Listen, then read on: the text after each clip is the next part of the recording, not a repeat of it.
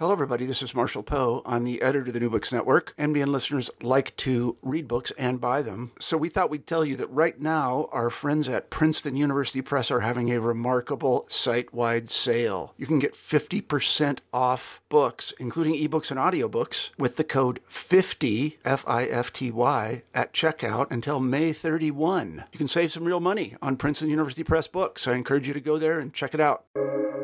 Welcome to the New Books Network. I'm Caleb Zakarin, assistant editor of the New Books Network, and you're listening to New Books in Scholarly Communication.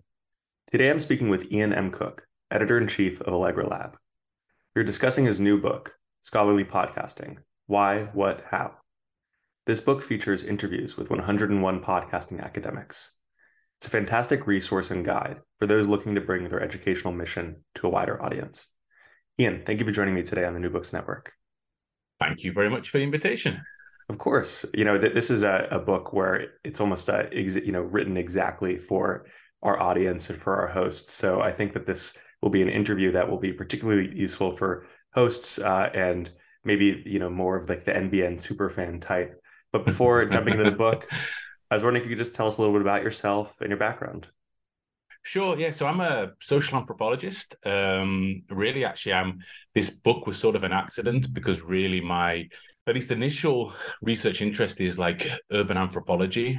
Did a lot of research in South India and uh, looking at doing research in a smaller city called Mangaluru, looking at urban change and working a lot with door-to-door salespeople, rickshaw drivers, and housing and land brokers.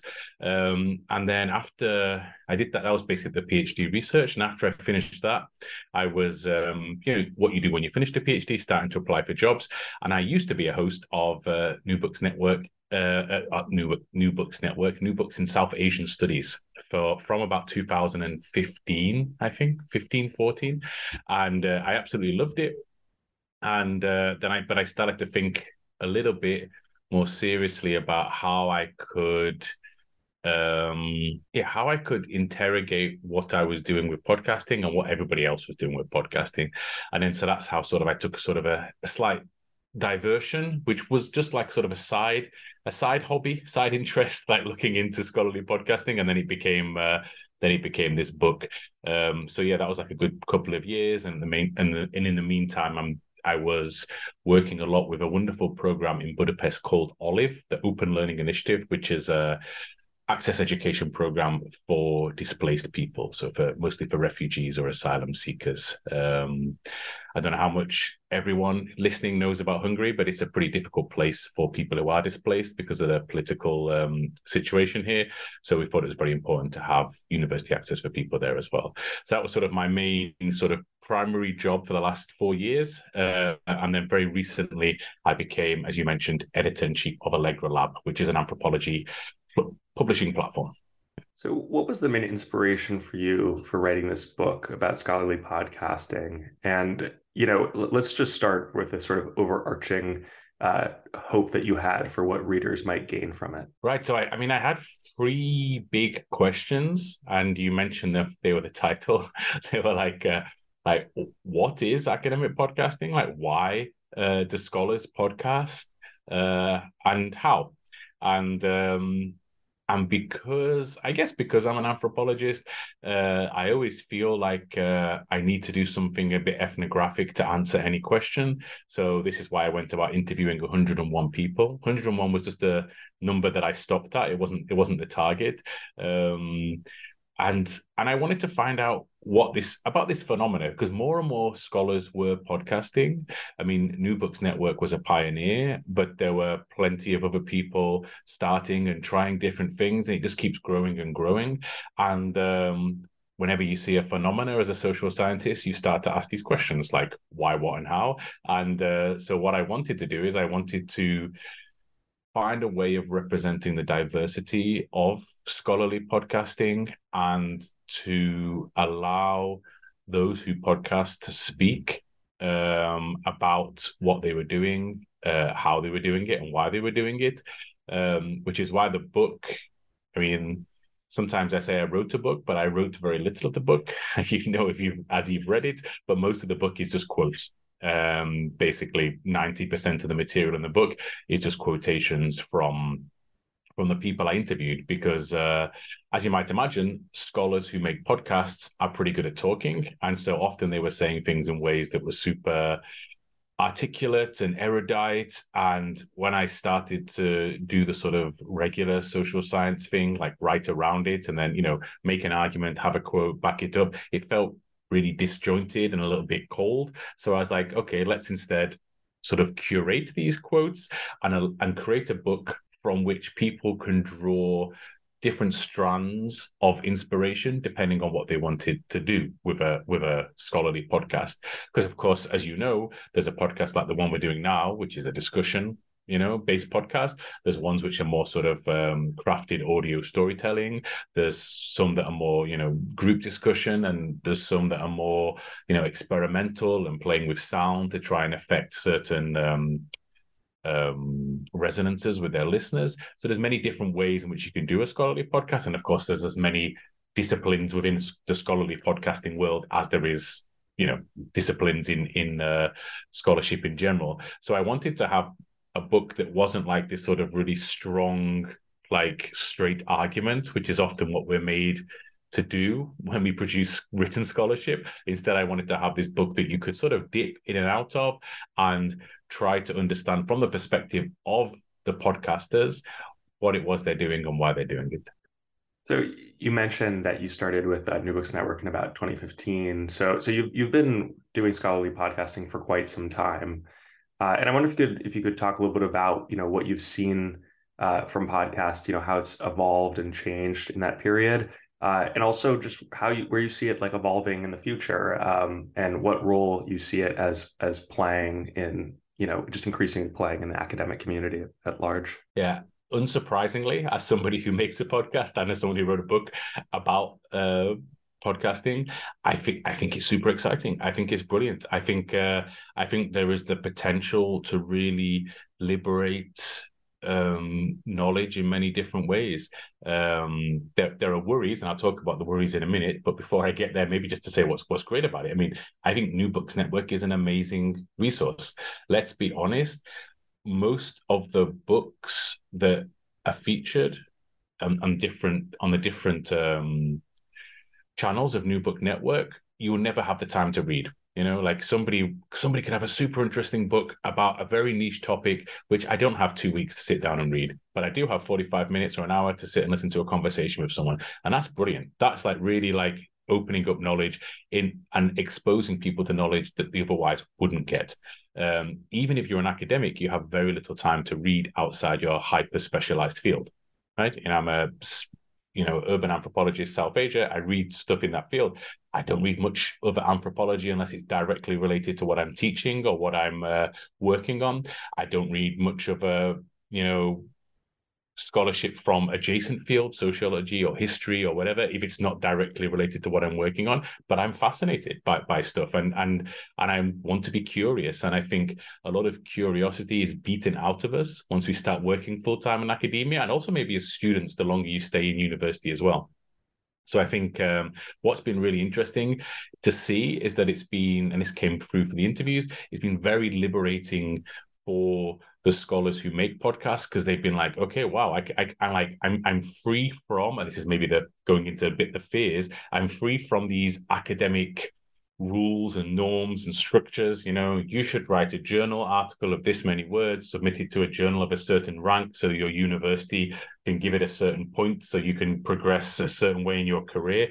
Like, if if that was my sole means of uh, intellectual output, I wouldn't stay in academia. Like I just, for me, it just seems stupid, like just completely stupid. And uh, but but podcasting really opens up ways, different ways of interrogating ideas, different ways of producing and creating knowledge, and different ways of circulating that knowledge. And um, and what I've seen uh, in the last in the last years is that more and more people have been inspired by it and are trying it.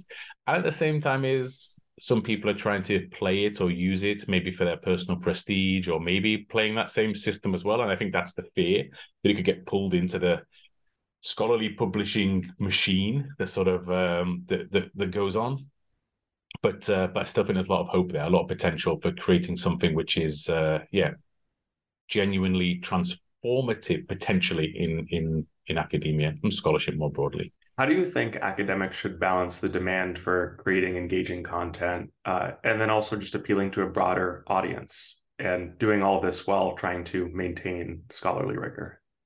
Yeah, Ooh, well, it depends what your what your purpose is with the podcast, right? If your if the purpose and who your audience is. So if your audience is other experts in the field that you're working on, then you might want something which only speaks to those scholars, and that might be something which is which doesn't have a broad appeal, and that's and that's totally fine because that's maybe you're not making a podcast to have a broad appeal. Maybe you're making a podcast to have a quick means of you know, circulating the freshest ideas in your field with your peers. And, and, that's totally fine. If you want to go broader, then you have to start to think about who your audience is, what sort of language you want to use, how much you need to explain stuff. Um, and um, and and in the book, like you can see a big a big sort of a broad range. Some people really are making hyper specialized podcasts, you know, about um, I say like environmental justice amongst the I might get this wrong now, though, but the Swedish speaking minority, like in, in wherever, and uh, and another people are making a you know a podcast about uh, the Naked Scientist with Chris Smith. He's making a podcast which which you know he also gets on the radio as well, you know, in in in the in the UK, or he also speaks on the radio and stuff. And he's making a, a super popular podcast, and then he's thinking very much about that audience. So that that really depends in terms of scholarly rigor. I think again, it depends on who the peers are for your podcast and how you would like that to be evaluated. Um, I think we all know, any of us who published anything in academia, that um, the processes of peer review, which are meant to be put in place to protect um, rigor, often fail. They fail because people practice a certain form of cruelty through peer review, unfortunately, or they fail because it takes years to get a review, or because people just play the game and publish the same article 10 times in 10 different journals just to get points and so on and so forth. Something quite different happens with a podcast, especially when it's not really being ranked, because you uh, because it just goes out there in the world. And let's say, for example, you know, like you make this podcast today and you say something which is incorrect, and then you you could be like, okay, next next episode of the podcast, if it's a serialized podcast, you just issue a correction. So you know what, guys, last time I said the tallest uh, mountain in the world was Mount Blanc, but I was wrong. It's you know whatever, and then you know and get and get on with it. And it's a different way of interacting with knowledge and and, and how it's being uh, and how it's being assessed.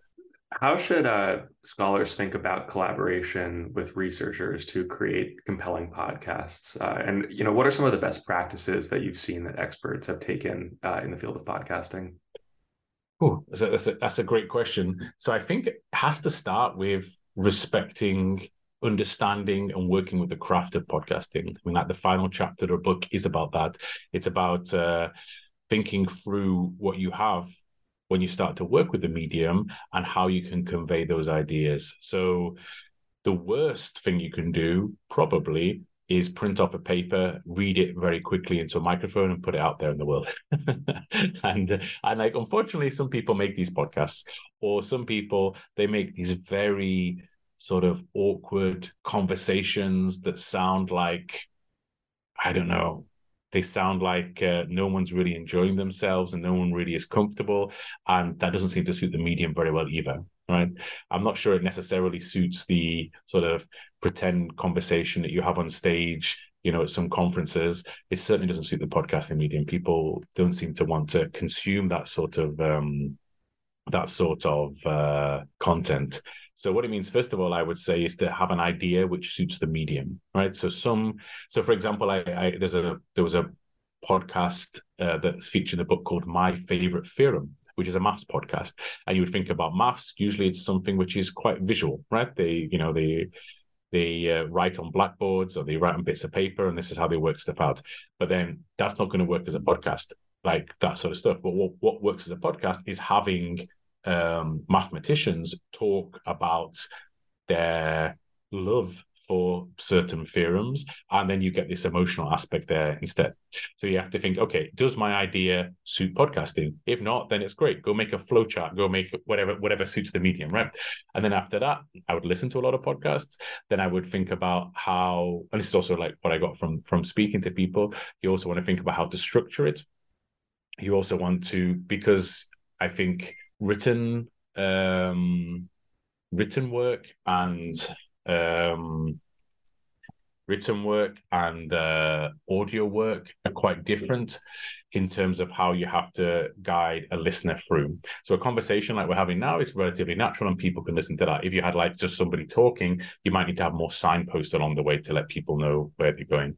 Like the way you've written your questions that you're asking me now, we're getting a bit meta. You've not written them in the same way as if you were writing a written request for somebody to ask. You know, you've you've you've written them in a conversational style. That's also something to learn as well. To learn how to write for the ear and not for the eye. Then you need to think a little bit about I mean, I think a lot of people, I say a little bit about recording and, and, and the technical side. Uh, as you know yourself, it's not super complicated. It's rather just paying attention to some basic things, just to, be in a quiet room, use headphones and, and know where the microphone is placed and how close you should be to it. Uh, but that's still important to think about. And then to learn a bit about editing as well, um, which is, I think, really important. So I know some podcasters don't edit, and I think you can I mean, they don't edit themselves. Sometimes they, uh, you know, hire a student to edit their stuff for them or whatever. But I think everyone should edit at least one or two of their own podcasts if they're doing an interview style podcast, because then they realize how they ask questions, how they pause, how they speak, and so on.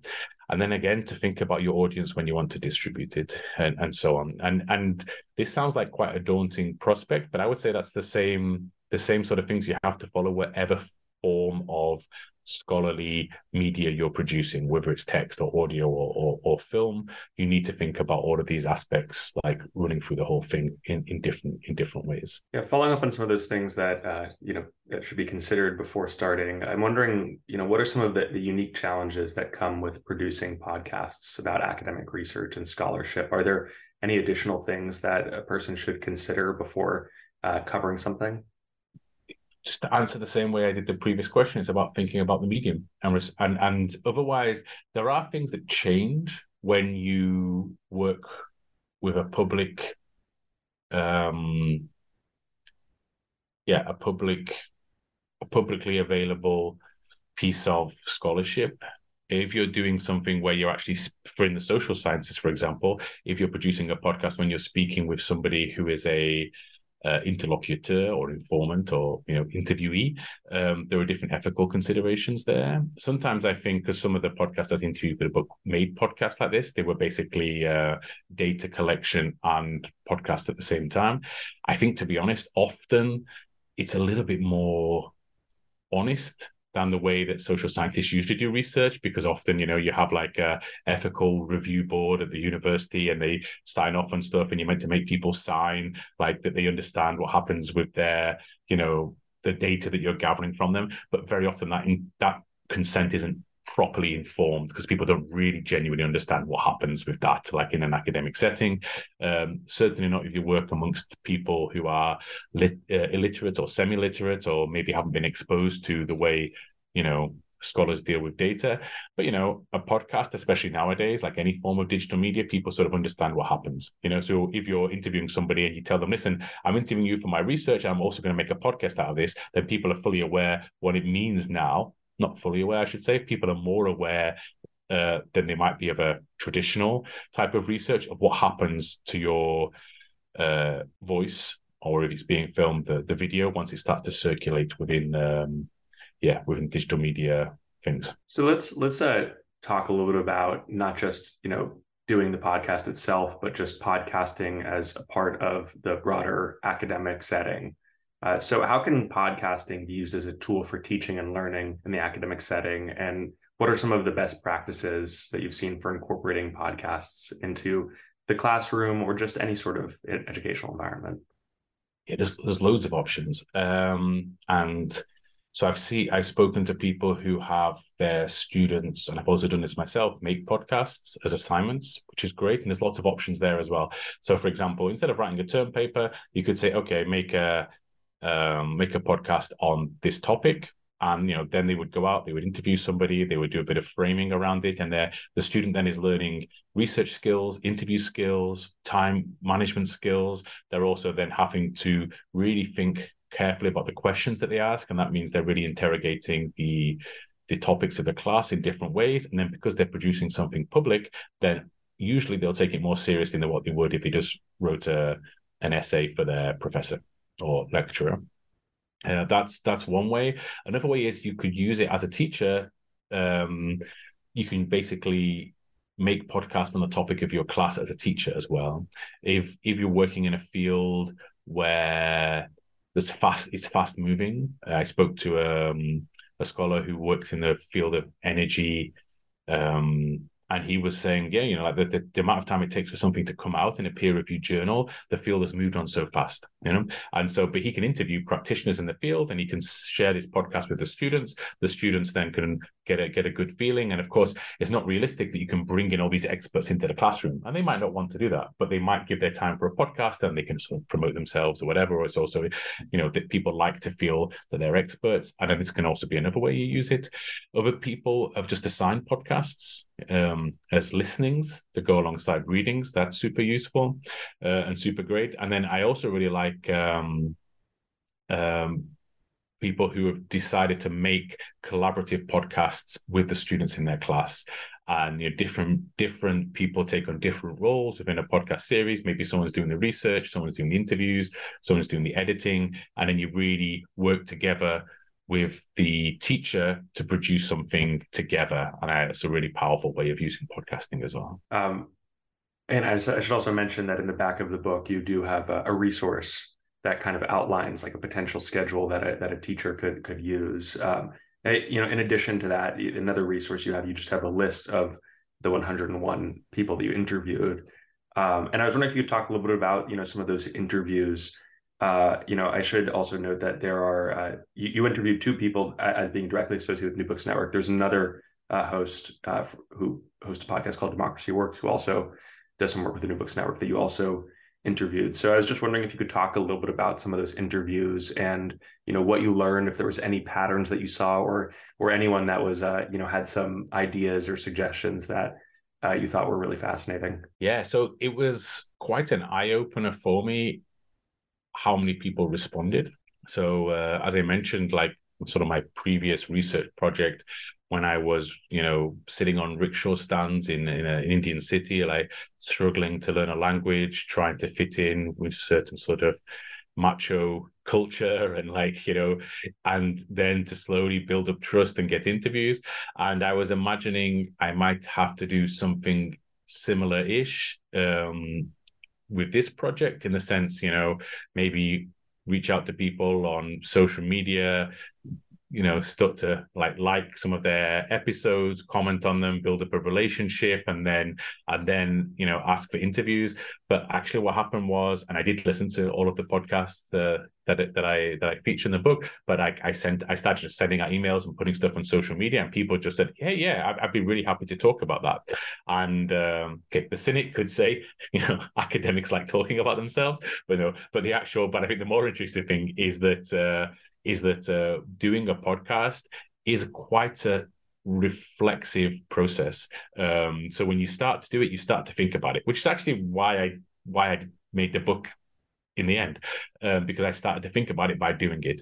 Um, you know, after we've made this podcast today, I imagine you're going to listen back to it and maybe cut bits out or edit stuff. I don't know. And then you start to then think, oh, you know what? I wish I'd asked that question a different way. Oh, you know, you know, it wasn't interesting that when I asked that question, he didn't quite answer it. Um, you know, I wonder if, oh, and you know, and you start to think like this, and it's really great. I think in terms of making yourself think about the processes that you that you produce, and also it's like it's sort of a, it's also a very weird and wonderful thing when you do make a podcast and you put it out in the world and people respond to it, you know, which is not usually the place unless you're a super case unless you're a superstar academic. You know, I write a research paper, it goes in a journal, maybe I like tell people about it and then people might like it on Facebook if I put it on Facebook, but no one's really you know interacting with it but people do interact with a podcast and i think this is also causes reflect self-reflection on the side of, of of the people I interviewed. So then, anyway, so that's all the preamble to say I just started interviewing people. And of course, because of my networks, I got more people in certain fields. Then I started to push out to say, okay, I've not really got anyone in the natural sciences. So let's find a biologist, let's find a virologist, you know, and and, re- and, and reach out. Um, and of course, you know, I'm limited by by language as well. And uh, and this podcast in in in in uh, every possible language and um, so you know i started to do that and then i would basically have zoom interviews with people and this was mostly during lockdown the first lockdown. So this was sort of my lockdown interview um, series. So you know i had uh, the family all trapped in at home and then every now and again i would just like disappear into the bedroom and then interview someone. And what was I say so so many interesting things came out, but I think I would like to think uh, that most people enjoyed the process of, of, of talking through these these things and and pushing them to think about stuff which was sort of bubbling away in their minds that they hadn't thought about before.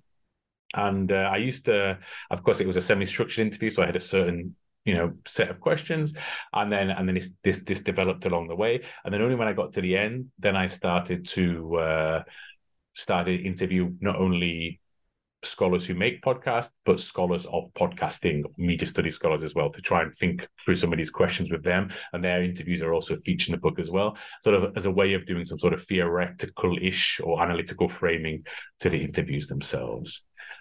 Did I answer your question? Curly? Yeah, absolutely. uh, you know, I guess uh, I I think for for for podcast listeners, oftentimes they're like for me personally, I first sort of discovered podcasting, I guess probably when I was, you know, in in high school. And it mm-hmm. was this really exciting thing. Uh, one of the people you interviewed, Dan Carlin, Hardcore History, which is, I think, kind of a in the history podcasting world, he's a he's a he's a bit of a legend. Uh, and it was just this really exciting way to learn about things that I didn't get to learn about in the classroom in a in a fun and an engaging way.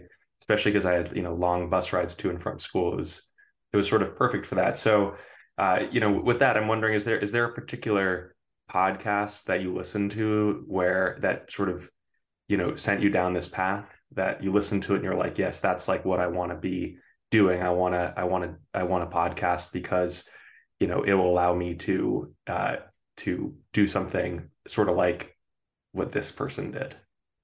Uh, so, ooh, that's a that's a good question before that. I just want to reflect a little bit about interviewing Dan Carlin. So, like, of course, he's a you know podcasting superstar. So usually it's always difficult with time zones, right? But he the only time he was available was something stupid like three o'clock in the morning. So I said, okay, like I'll interview him at three o'clock in the morning. But the problem with interviewing somebody who's interviewed a lot is that uh, he has a set stock of stories that he tells and um, which is fine because you know people whatever. So I, I, I watched a bunch of his interviews or listened to a bunch of his interviews before, and then I knew he had this story about when you know his mother-in-law told him he should make a podcast or something like this, and I was like, oh, so I was always like, I know your mother-in-law told you to make a podcast, but like, can we? And then, but then he still he still told the same story, and then I had to push him a bit more. But um, but actually, if you what was interesting in terms of how he produces the podcast because he makes like five hour long podcasts right to like about whatever topic. And he just goes in and records his voice like maybe just like two minutes one day 10 minutes the next day half an hour the next day you know and, and then one one time it's not working. So he's someone who really thinks about the craft. So i think you can learn a lot from listening to people like like him in terms of he's thinking about the craft of how it is to talk, right? He doesn't think of himself really as a scholar. I think he's got like a master's in history. So he's always a bit like, oh, I'm not really a historian. I would say he, he is. He's, you know, a popular historian. Like you don't have to have a PhD to be a scholar.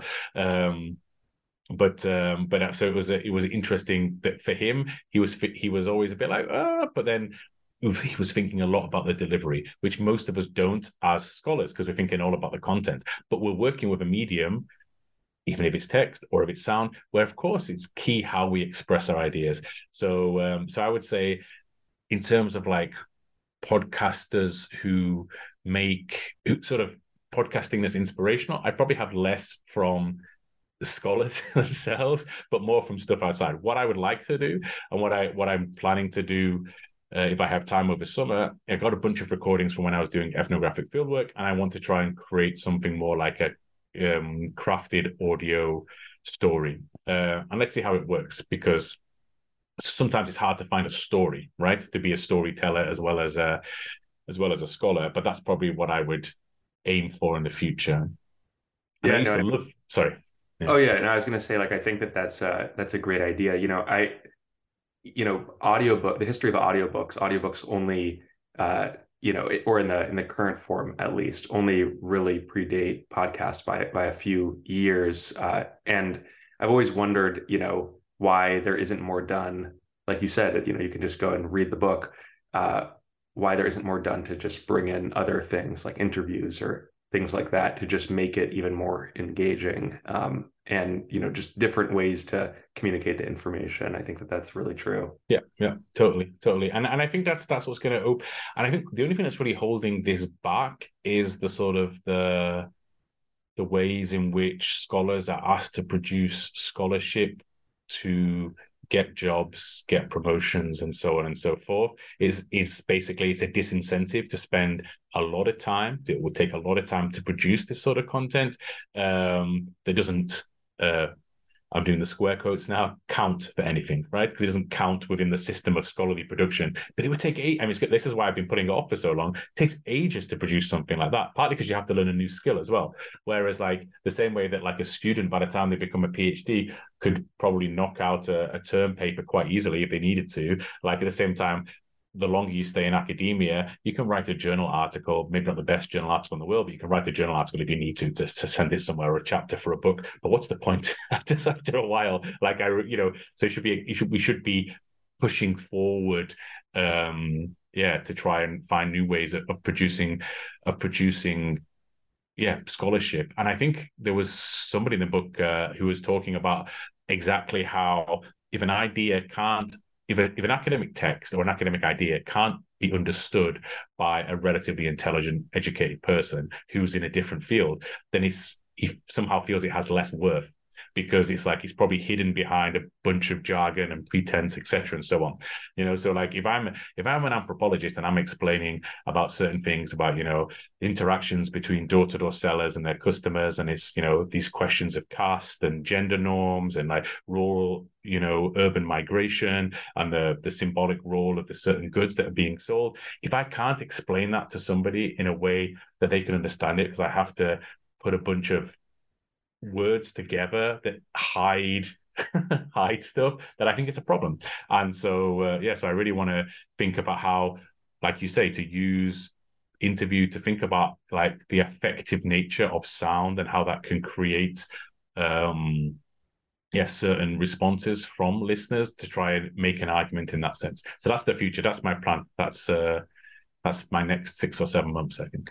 Yeah, that, that sounds like a great a great idea. You know, I also think it's so much it's so important too, just the accessibility aspect of it, because there are so many people out there that work jobs that they don't particularly like, or they work jobs, you know, maybe they, you know, drive trucks or they, you know, do gig work of some some kind. And, you know, the ability to learn um while you while you do something else, like you can't read a book on the job, but you can listen to something. And that's that's a major difference, you know. Uh, and we, we've, you know, New Books Net, we've gotten feedback from listeners who are like, "This is great because it helps me, it helps me get through my job."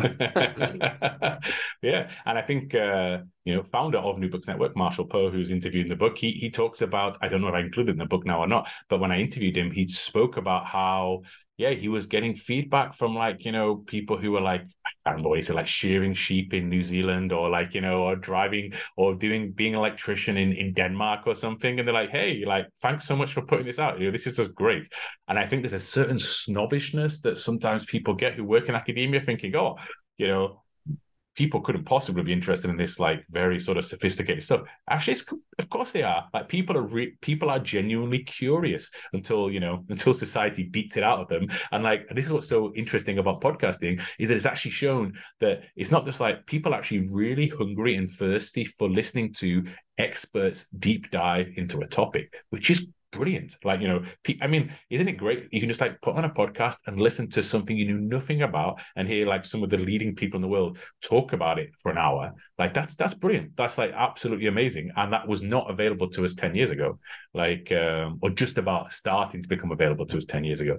But before that, yeah, it was just it was hidden, it was locked. So yeah, it's certainly not the breadth of content that there is now, or the the, the audio quality. Um, well, that like, as well. yeah, the audio like audio quality has really drastically improved the past couple years. Like one maybe silver lining of the pandemic was that because so many people moved to work from home, everyone started to think more about what their home audio setup looked like, and that's a big big deal. Like if you listen to some of the older New Books Network episodes, you know some of the hosts have good mics, but the guests, no, not so much. yeah. So I remember one I made. I won't mention the name, but like I it was some guy, and it's like you know you you know because you send it to people. Hey, make sure you're in a quiet room. Please use headphones. Like if you have a mic, use a mic. And some guy like, yeah, I'm in a cafe, and it's just like you're in a cafe, yeah, and I haven't got a headphones. It's like, like okay, great. it's like so I've read your book. We're gonna spend now like you know 45 minutes talking about it, and no one's gonna listen to it because all they hear is just like background clatter. So yeah, but yeah, it's got much better. People have become yeah, I agree with you. People have become much more attentive to it. Right. Yeah, that, that's that's really funny. Um, well, Ian, thank you so much for being a guest on the New Books Network and for for being a you know, a host alum. Uh, you know, I think when someone has been a host in the past for New Books Network, you know, we like to think of them as always being being a part of the New Books Network family. Um, but uh, yeah, the book is scholarly podcasting: why, what, how, um, and you know, I think especially for for any host listening or anyone who scholars out there that want to learn, this is a really great great place to start. Um, because I think that you know there's one thing to just go and like listen to a few, but but this is really tailored. So if you want to know what your colleagues are doing or what they're thinking about podcasting, this is a great this is a really great what great great place to go and also a great resource for teachers. Um, so Ian, thank you so much. Thank you. Absolute pleasure. I've been making podcasts for New Books Network now. I'm so happy to be a host, uh, to be a guest. I couldn't even I couldn't even step out of it. Happy yeah. to be a guest after being a host for so long.